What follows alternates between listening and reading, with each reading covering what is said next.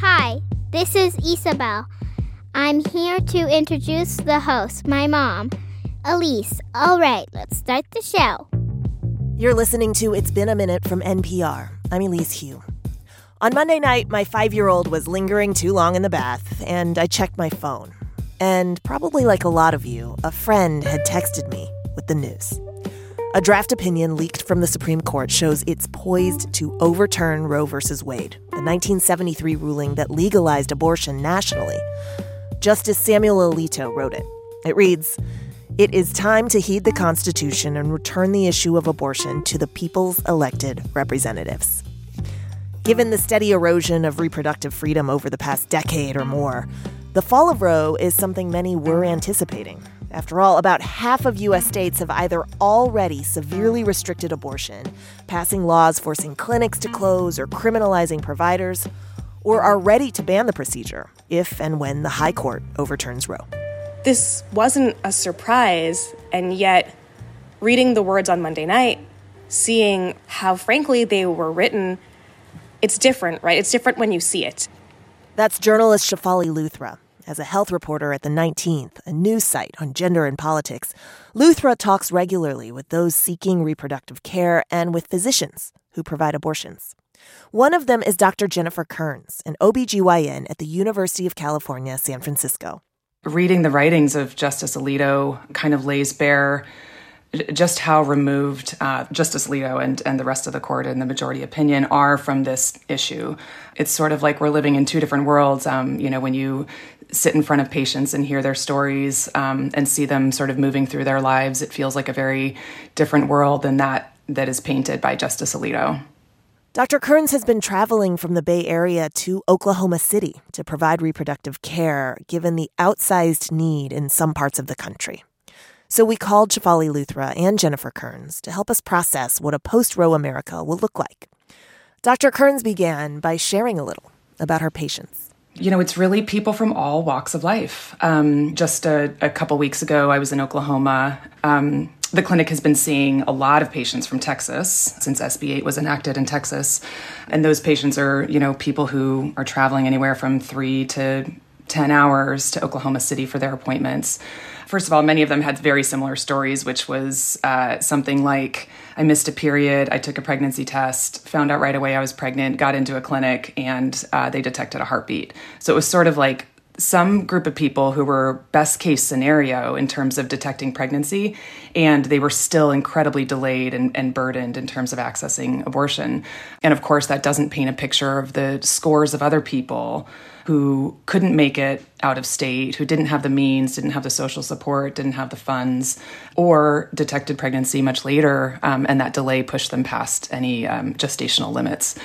Wow. I saw patients who really talked about their decision to undergo abortion as a decision that was right for their family. Um, I saw one patient who had four kids. She yeah. was in her mid 20s. She um, had just gotten a new job and was looking forward to some economic stability in her family sure. and really felt like this was the way that she would be the best parent to her existing four kids. So it was really it's a decision that comes from a place of love. And I think what's what was really it's just a stark contrast on Monday night when I read some of Justice Alito's writings in the Politico report. You know, his his writings and the anti-abortion movement have really sought to dehumanize people who seek and undergo abortion and to dehumanize people who work in abortion care. And uh, you know, even the language that Justice Alito uses by using the word abortionists, um, incredibly dehumanizing language the way that the movement, that the anti abortion movement talks about patients who undergo abortion is incredibly dehumanizing. And so, my experience, my colleagues' experiences, um, the experiences of patients I see is actually one uh, that's totally opposite that. It's one of, of deep connection to humanity. Shefali, when the federal protection for abortion falls, as it is expected, walk us through what is likely to happen. What can we expect the immediate impact to look like? So every state is different, and there are right 13 states that have these so-called trigger laws on the books, right? Laws that are meant to ban abortion as soon as Roe is overturned. Five more okay. states that don't have trigger law, or yes, also have these laws from prior to 1973 that would ban abortion, but haven't been enforced right for decades. Some of them okay. go back to the 1800s. What what the question there is is what will it take for these laws to be enforced? And some of these trigger laws are written so they would take effect right away. Some require the attorney general to certify the opinion. Others require action from the governor. Some will take a month to take effect. With these pre Roe bans, there is a lot of open questioning about whether they can be enforced immediately or whether yeah. they have to be repassed. There's actually a lawsuit or two lawsuits in Michigan right now to answer that very question. Hmm. It's very possible that we see, right, 18 states ready to ban abortion within weeks of Roe being overturned, especially given how clear the language of this opinion appears to be. A decision like this obviously affects everyone in various ways. But who will experience the most direct effects? It's the people who have the fewest resources to travel, right? The ones who have historically been marginalized by our system because if you live in a small town in, in southern Texas, right? If you live near near the border, it, it can cost hundreds or thousands of dollars to get somewhere where you'll be able to have a legal abortion that's money that people don't have. And those with means will be able to find states where they can access care.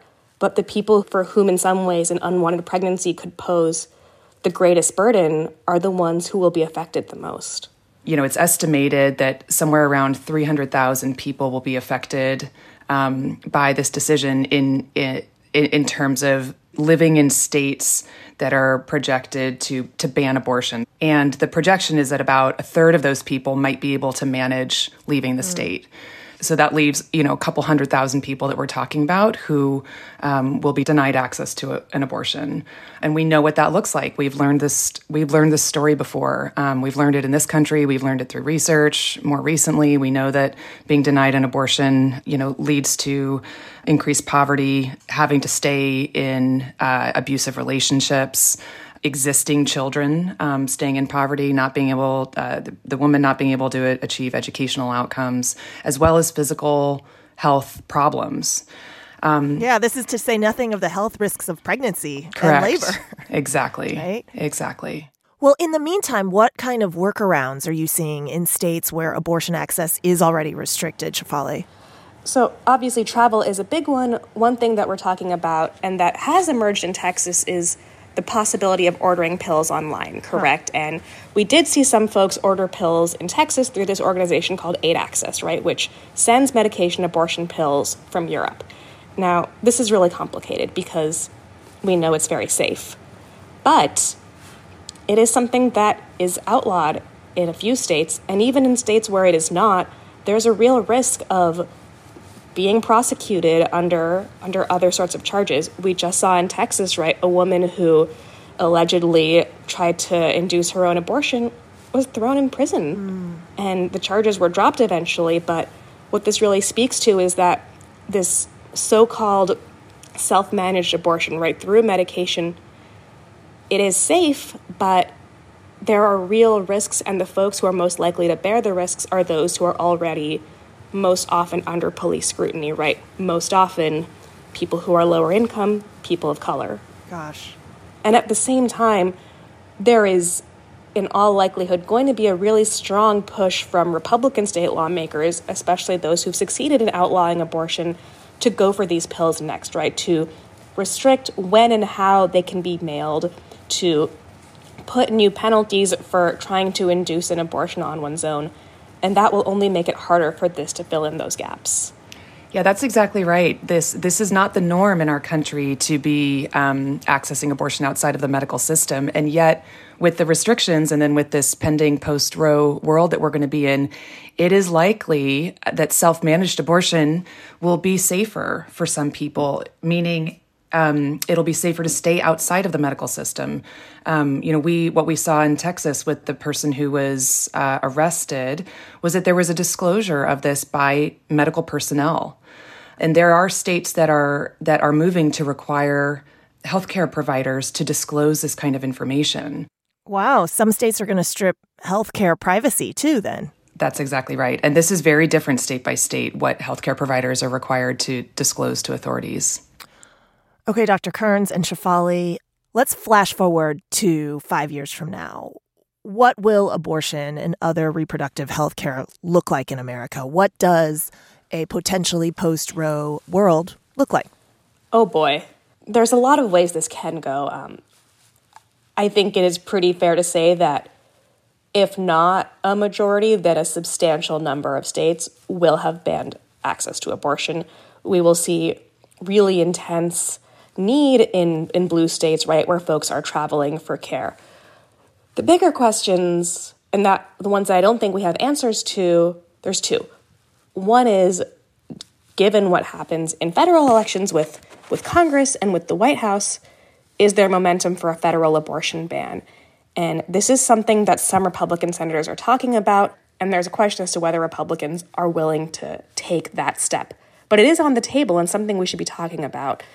And then the other thing that this this draft opinion really brings to mind, right, is what comes after abortion, right?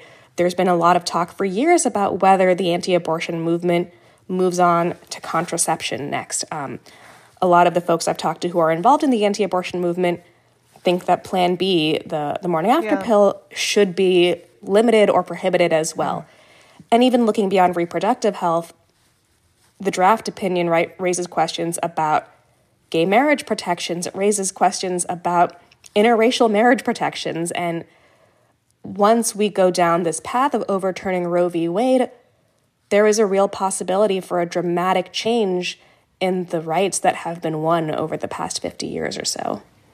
Yeah, boy, it's such a rollback of where I think we all thought that we were. It's like a blip in time since um, since SB 8 was enacted in Texas, and I'm already hearing stories from some of my colleagues in Texas of people with life threatening ectopic pregnancies, oh, which is a pregnancy that implants outside of the uterus. That's very dangerous. Um, and very dangerous and needs to be treated immediately. Um, stories of those patients being transferred outside of Texas.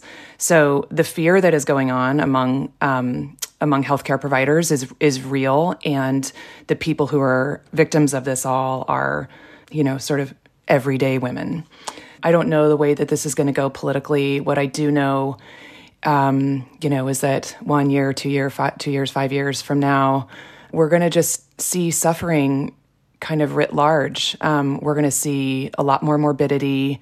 We're going to see an increase in maternal mortality. Um, that is which a, is already high in the U.S. compared to the rest of the world. Correct. Um, you know, I think we're all bracing ourselves for being on the end of of of this and trying to figure out how to best support people in in their health and in their lives. What kind of conversations or reactions um, have you heard that you would like to hear more of or you haven't heard discussed in the fallout from this SCOTUS leak that maybe we should kind of keep an ear out for? I think the voice of of patients is just so incredibly important. Um, last night, I spoke with a woman who had traveled from the Dallas Fort Worth area to Oklahoma City to get an abortion. And we were talking about how she felt about the Texas ban and the Oklahoma ban and the decision to overturn Roe v. Wade. And what she felt most was like offended because she thought about this a lot. And to have this this thrown at her that that she hadn't it was really dehumanizing. And i just think that these are the voices that we don't spend time emphasizing when we talk about the national story of abortion or not as much time as we should.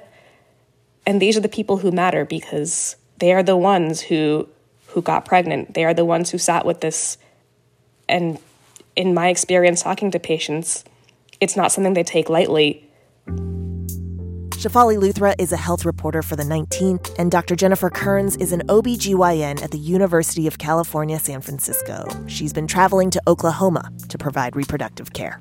Thank you so much to both of you. I know it's been a crazy week. Thank you. Thank you so much. Coming up, a slight change of pace. We're talking books. I chat with authors Jasmine Guillory and Emma Straub about what we should be reading this summer.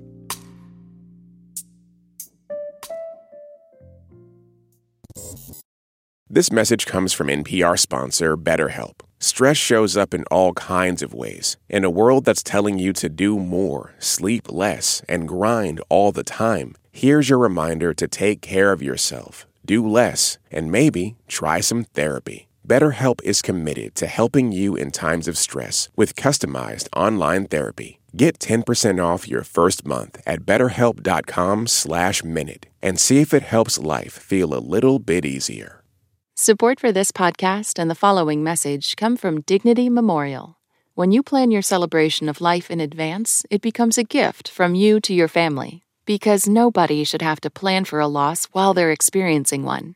With Dignity Memorial providers, you can pre plan every detail to give your family and yourself valuable peace of mind, knowing that everything will be taken care of with professionalism, compassion, and attention to detail that is second to none. For additional information, visit dignitymemorial.com. It's May, and that means we're putting away our winter wardrobes in favor of summer wear. As the weather warms up, I'm putting away my winter books, too. I've been reading a ton of nonfiction, and I'm eager to shove it aside in favor of snappy, fun summer reading. But as high as that stack of books on my nightstand already is, I always love new recommendations. So I called up authors Jasmine Guillory and Emma Straub to get their picks for what to read when the sun stays out real late and what goes into a great summer read. All right, let's get to it. Enjoy. Can you first start by introducing yourselves and how we might know you? I am Jasmine Guillory. I have seven books out now. My new book, um, By the Book, just came out, and you might know me from The Wedding Date or The Proposal, which were my 1st mm-hmm. two. Um, and I write romance novels. So I am Emma Straub. I'm Jasmine Guillory's biggest fan. um, I am a novelist and a bookstore owner. Um, I own Books Are Magic in Brooklyn, New York, and my new book, This Time Tomorrow, comes out in May. Ah, so exciting that y'all both have books about to come out or just out. Y'all are here with me today to talk about summer reading. I know it's still spring, but Memorial Day is just around the corner, and I want my stack ready. So, is there something first just to kind of establish this conversation. Is there something about summer and going into this season that makes reading or the way you think about reading different? For me, for summer reading, I want books that I can like. I think about the books that I want to read if I'm in a hammock. I haven't mm. actually been in a hammock for a long time, but that's what I picture in my mind. Like, I want to be there. I want a book that I can just like open and then two hours later come back to earth and realize like oh my gosh it's been so long but i've been deep into this book like those are the books that i think of when summer reading like plenty of time on my hands to just throw myself inside of a book yeah that makes sense yeah, I agree. I mean, I think for me, it's like there, there's no like, there are no genre requirements or even subject matter requirements for summer reading. It has much more to do with like the propulsiveness that I want. Like, I, I really, I really want something that I don't want to put down. That's my favorite kind of book to read in the summer. Yes, exactly. I totally agree. Do y'all's books fit in that category? Because I want to give you a chance to talk about your books that are coming out. I mean, I will speak for Emma. I think her books absolutely do. You know what? Let's do that. Jasmine, why don't you talk about Emma? And then Emma, why don't you talk about Jasmine? I love it. I think that's a great idea. I love Emma's books. I uh, cannot wait to read this next one, even though I have been told it's going to make me cry, which is not a thing I usually like to do for books. But I will do it for Emma because every time I open one of her books, I never want to put it down. Hmm. Emma, it's called This Time Tomorrow. Will you give us a quick synopsis? Yes, yes. Thank you, Jasmine. First of all, I love you, and I the check the check is in the mail. Um, uh, so this time tomorrow is about uh, a forty year old woman who has a uh, dying science fiction writer father, and it's her 40th birthday, and everything kind of sucks. And then she goes out and gets too drunk and wakes up, and it's the morning of her 16th birthday in 1996. Ooh. Um, so it's what I like to call my autobiographical time travel novel. Because, oh. you know, this is how it happened for me. How am I to tell other people how their time travel works? Uh, but this is how mine works. What was 1996 like? For me personally, I was 16. Life was awesome. I was a very heavy smoker. um, and my parents bought me a case of champagne for my birthday party, and everybody barfed. So 16 was awesome. 1996 was awesome. The halcyon days of youth. Yeah. All right, Jasmine, your book is called By the Book, or your latest book is called By the Book. Tell us a little more. So, By the Book is a contemporary reimagining of Beauty and the Beast mm-hmm. with uh, a black woman as the as the princess mm-hmm. in this story. It is published by Disney, so there's a little. I try to sprinkle a little bit of magic throughout the book, not real magic, but you know, just I wanted sort of that magical feeling. Isabel is a publishing assistant. She's sort of um, feeling a little discontented with her life. She hears kind of a side comment from her boss about this guy who is, is supposed to write his memoir and hasn't done it. Um, he is a former child star. He's sort of disappeared um, after signing this big deal for his memoir. So she goes to his house and kind of bangs on his door to see oh. if he will deliver the book and then ends up moving in with him as they work on his book together. And then they fall in love. oh. Well, yes, I, I imagine that would be the case. Yeah. Emma, how do you yes. know Jasmine and what are you excited about with her book? Okay, well, thank God that Jasmine Guillory is as productive and prolific as she is. Because every single time Jasmine publishes a book, I read it instantly, like immediately. If it comes into my house, I put down whatever I'm reading and I start reading hers. Aww. It's really fun. It's really fun to see someone whose work I love play with this story that we all know. Yes. And Jasmine's books are always smart and funny and sexy.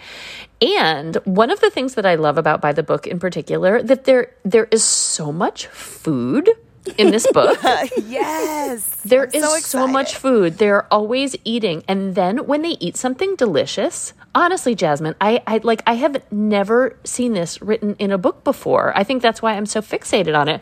But when they eat something delicious for dinner, they have more. you know? it's it's like it's something so absurd that like I do all the time. Like if I'm making a lasagna, I'm not stopping after one piece. I'm like going to go and like pretend that I'm not having a whole other piece, but like you are. I am. And uh, that is what the characters in this book do. And oh, I love that. I just, I love it. I love it. So thank you, Jasmine. Well, thank you, Emma. You're wonderful. You're I welcome. did not pay her to say this, but I would have. I think yeah, you have a lot of us out in the audience that would say the same thing. So I'm really excited about all this food conversation, too. all right. I want to hear the tried and true books that you would recommend to any friend looking for things to read on their vacations or even at home this summer. Jasmine, you want to take it first? Yeah, I'll start. So, my first recommendation, it's a young adult book called Love Radio. It's by Ebony LaDelle. It comes out um, at the end of May. Okay. It's a young adult romance about these two black teenagers in Detroit. You know, she's a girl who hates all things romance. She can't wait to get out of Detroit and go to college. But he's this radio star and he has this show called, like, he's the teenage love doctor where he gives advice to people about um, their relationships. And he is trying to get her to go out with him and bets her he can get her to fall in love with him in oh. three dates. and so it's just like, like such a fun read. It, there's so much joy in it, but it's also about real things that they're dealing with about family and growing up and leaving home. And I just, I just loved it to pieces. Emma, why don't you share one of yours? Yeah. Okay. So I will. I will also start with the romance on my list, which is called "Funny You Should Ask" by Elissa Sussman.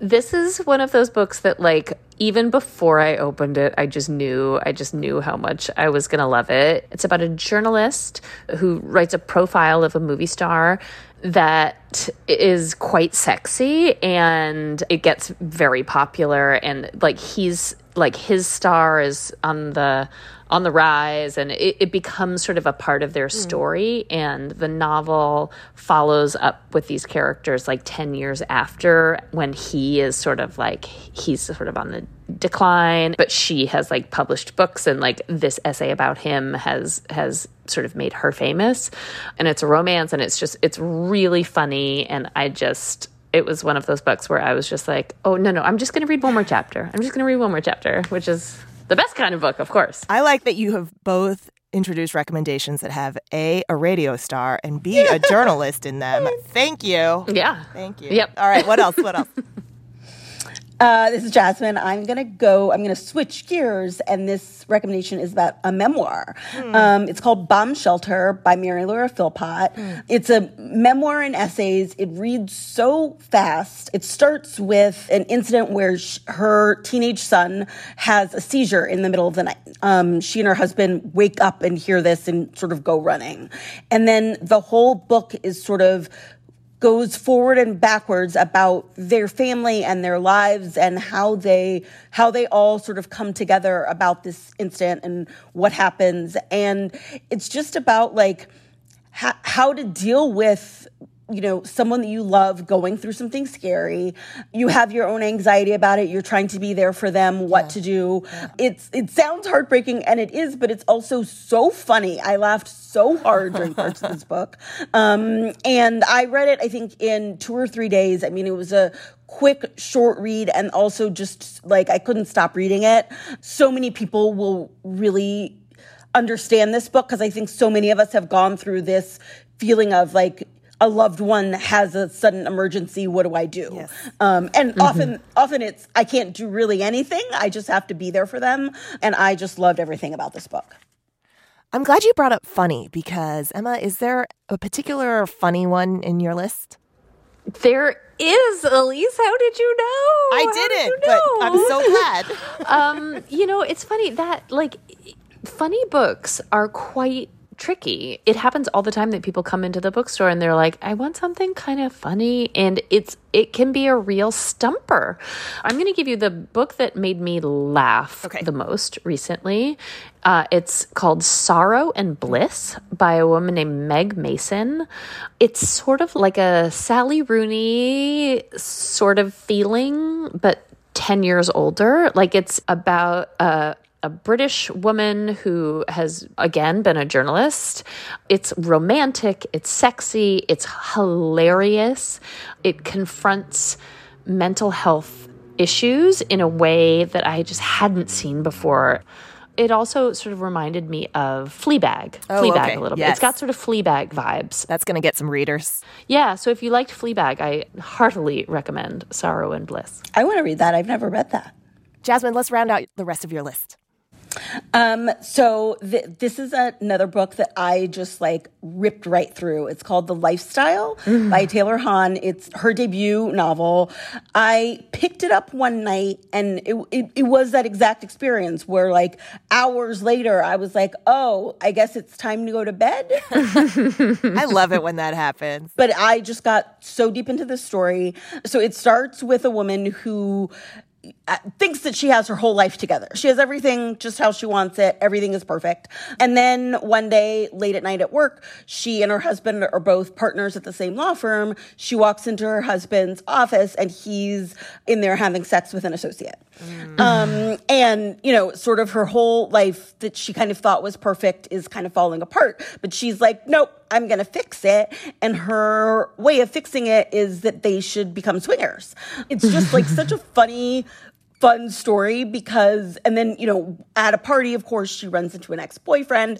I'm not going to spoil what happens, but I just like wait. had so much fun reading this book.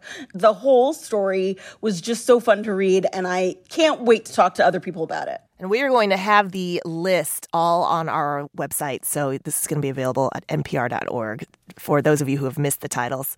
Emma, anything else on your list that you want to talk about? Yeah, yeah. So one book is called I'll Be You by Janelle Brown. It's a mystery thrillery book, suspenseful, I would call it. It's a suspenseful book about two sisters who are, I think, sort of Olsen twins inspired, like former child actors who are now adults. One of them has a totally perfect life, and one of them is like the disaster. And it's about what happens when the one who has the, you know, supposedly perfect life uh, basically joins a cult. And so you've got child stars, you've got drug addiction, you've got cult. Like it's got everything one could possibly need. And Janelle Brown is one of my favorite contemporary writers for relationships between women. In this book, it's really all about this relationship between these sisters who are at this point quite estranged. I love it. I love her books, and this is a great one. Getting through the whole stack of all these books that sound so engrossing is tough for me anyway because it's not like I'm on vacation for the entire summer. So, what tips do you have to make time to get through our summer reading lists?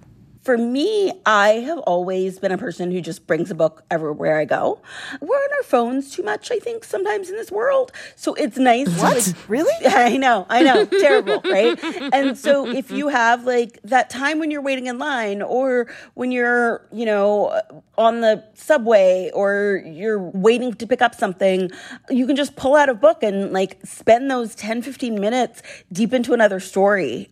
I also am a big, like, I read in the bathtub every night person that is where i get like the bulk of my reading done um, there's some some books where i have like got in the bathtub opened it and then like come to life three hours later shivering because I was so deep in the book. But I'm always scared I'm going to electrocute myself because I read on a Kindle. yeah, with the with the e-reader. I know, I know. I love reading books in many different formats. I like ebooks. I like paper books, but I feel like the bathtub is a good place for the paper books because I don't, I don't mind dropping my books in the bathtub. I don't want to electrocute myself with the device. Um, so, so yeah, so I think just like finding your, your like snatches of time where you can read is, is great for me. I totally agree with Jasmine. I think it's all about just having that book in your bag no matter what. I also have started in the past few years listening to audiobooks. Mm. I hope you don't mind if I give a quick plug to Libro FM, which is my preferred audiobook company because it's independent and works with independent bookstores. And so you can buy audiobooks and some a percentage of it goes to your favorite independent bookstore which i love. But i yeah i like will just listen to books. Like i listened recently to mel brooks's most recent memoir. I don't know if he's written other ones but it's called all about me. And i listened to it and it's so wonderful. And Mel Brooks just kept me company while I was like doing the dishes cool. and folding the laundry, all of those things. So that that is a like a really time efficient way to sneak in more reading. Yeah, I'm, I mean, you know, it's the beautiful thing about owning a bookstore is that I have more books than I could ever read in my entire lifetime. What a dream. Don't you feel, Jasmine, that like every time you get to pick what to read next. It's just like a little gift to yourself. Yeah, absolutely. That scholastic book fair feeling, right? I relate to that. that. That joy of like, what do I get to read next? Oh, it never goes away. I gotta say, as y'all have been sharing these recommendations, I've just been sitting here writing notes of the book titles, even though I know that I can go back and replay this interview. Um, thank you so much for all these great books. I know I'm already adding a bunch to my list. Emma and Jasmine, thank you. Thank you so much. It's been so great talking to you and talking to Emma. Yes, such a pleasure. Thank you. Thank you. And will the two of you stick around to play a quick game? Yes. Yes, I'm scared, but yes. okay, fantastic. Who Said That is coming up next. That's after the break. This message comes from NPR sponsor Best Fiends. Why put off having fun for that so called free time you keep hearing about? You already do enough to earn it. Best Fiends is the mobile puzzle adventure game that gives you a little fiendish fun anytime, anywhere. Customize your team of characters and find even more ways to win with year round events. Download Best Fiends free today on the App Store or Google Play. Plus, get $5 of in game rewards when you reach level 5. That's friends without the R. Best Fiends. This message comes from NPR sponsor Audible with the memoir It Takes a Woman Hollywood producer and author DeVon Franklin explores the emotional journey behind the women who raised him. Listen to candid conversations on topics such as marriage, death, regret, and triumph. DeVon invites you to learn the valuable lessons the women in his life shared with him. Visit audible.com slash it takes a woman. Okay, we're now going to play a game called Who Said That? We're going to do things a little differently this week. Here are the rules. I'll share a quote from a book that's been adapted for the screen, and you'll guess who said it or which TV series or movie it's from. They're all very popular because I know you ladies were a little nervous about playing Who Said That. and I'll even give you more hints if you need them. Okay. There's no buzzers. You can just yell out the answer. And as usual, zero prizes. You win nothing, just bragging rights. But this is still a competition. We're in capitalism after Oh, all. God. All right. Are you two ready? Yes, we're ready. Yeah. As ready as we'll be. Okay. Here's the first quote I wasn't aware that my eye line fell under the jurisdiction of school rules. Maybe I should say it faster because I feel like the character would deliver it faster. I wasn't aware that my eye line fell under the jurisdiction of school rules. Oh my god, I, I literally have no idea. Jasmine, do you have any idea? Um, the Jenny Han book. What was that? Lara Jean? Oh my god. Yeah, we need a better clue. All right, here's a hint. I should have read the quote in an Irish accent. Oh, the Is it normal people? Okay. One point for Emma Straub. That was Marianne Sheridan, the protagonist in Normal People by Sally Rooney, adapted for TV by Hulu. That quote is from a scene where Marianne is sitting in class looking out the window, and her teacher eventually calls her out. Marianne, something outside caught your attention. I suppose so. Eyes forward, okay? And Marianne's response to her teacher is that she didn't know her eye line fell under the jurisdiction of school rules. Got it. Did y'all watch the show? no. I assume you read the book. I did read the book. I did not watch the show. Sorry, Sally. The show was very well done. Very well done. Okay, point for Emma. That's Emma one, Jasmine nothing. But this is your chance to tie it up. Okay. If you're going to be sad, you might as well be sad in Paris. I tried to say it like the character. I don't know if that worked. I'm not an actress. I'm a journalist. If you're gonna be sad, you might as well be sad in Paris. Um, I mean, is Emily in Paris from a book? I don't think that was a book. Um, okay, forget it. I, didn't know that it was my anyway. that was gonna be my first guess, but then I was like, I don't think that's a book. Okay, here's my hint. Go back to the mid aughts. It's a little earlier zeitgeist. Oh my god, Elise, you are like just, Just, gonna letting be y'all flail about. Okay, okay. So disappointed Here's in us. More, more hints. More hints. XOXO. Gossip Girl. That was Blair Waldorf. Blair Waldorf, the character who owned more headbands than any one person should reasonably have. What are you doing this weekend? Eating leftovers and feeling horrible. No, you're coming to Paris. If you're going to be sad, you might as well be sad in Paris. Did either of y'all read or watch Gossip Girl? Oh, I watched it religiously. Yeah. Oh, good, good, good, good. Okay. okay, for the winning point, final quote If you were mine, you wouldn't be able to sit down for a week. Uh, Bridgerton. Fifty Shades of Grey or whatever. Oh. Emma got it with Fifty Shades of Grey, though Bridgerton was a really good guess.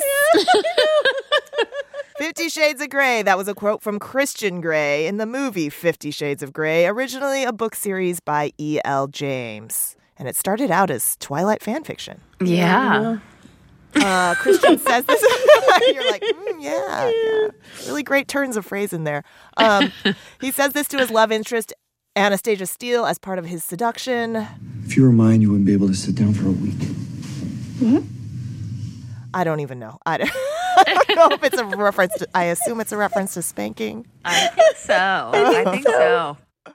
Okay, Emma Straub, you won. Congratulations. Congratulations, Emma. I feel so proud of my performance. That was really good. Um, Yeah. Oh yes, Jasmine. Don't you think we just did like a smashing job? Uh, yeah, I, we were really incredible at that game. All right, thanks for playing authors Jasmine Guillory and Emma Straub. Thank you both for joining us today, too. Thank you so much for having us. Yes, a delightful time.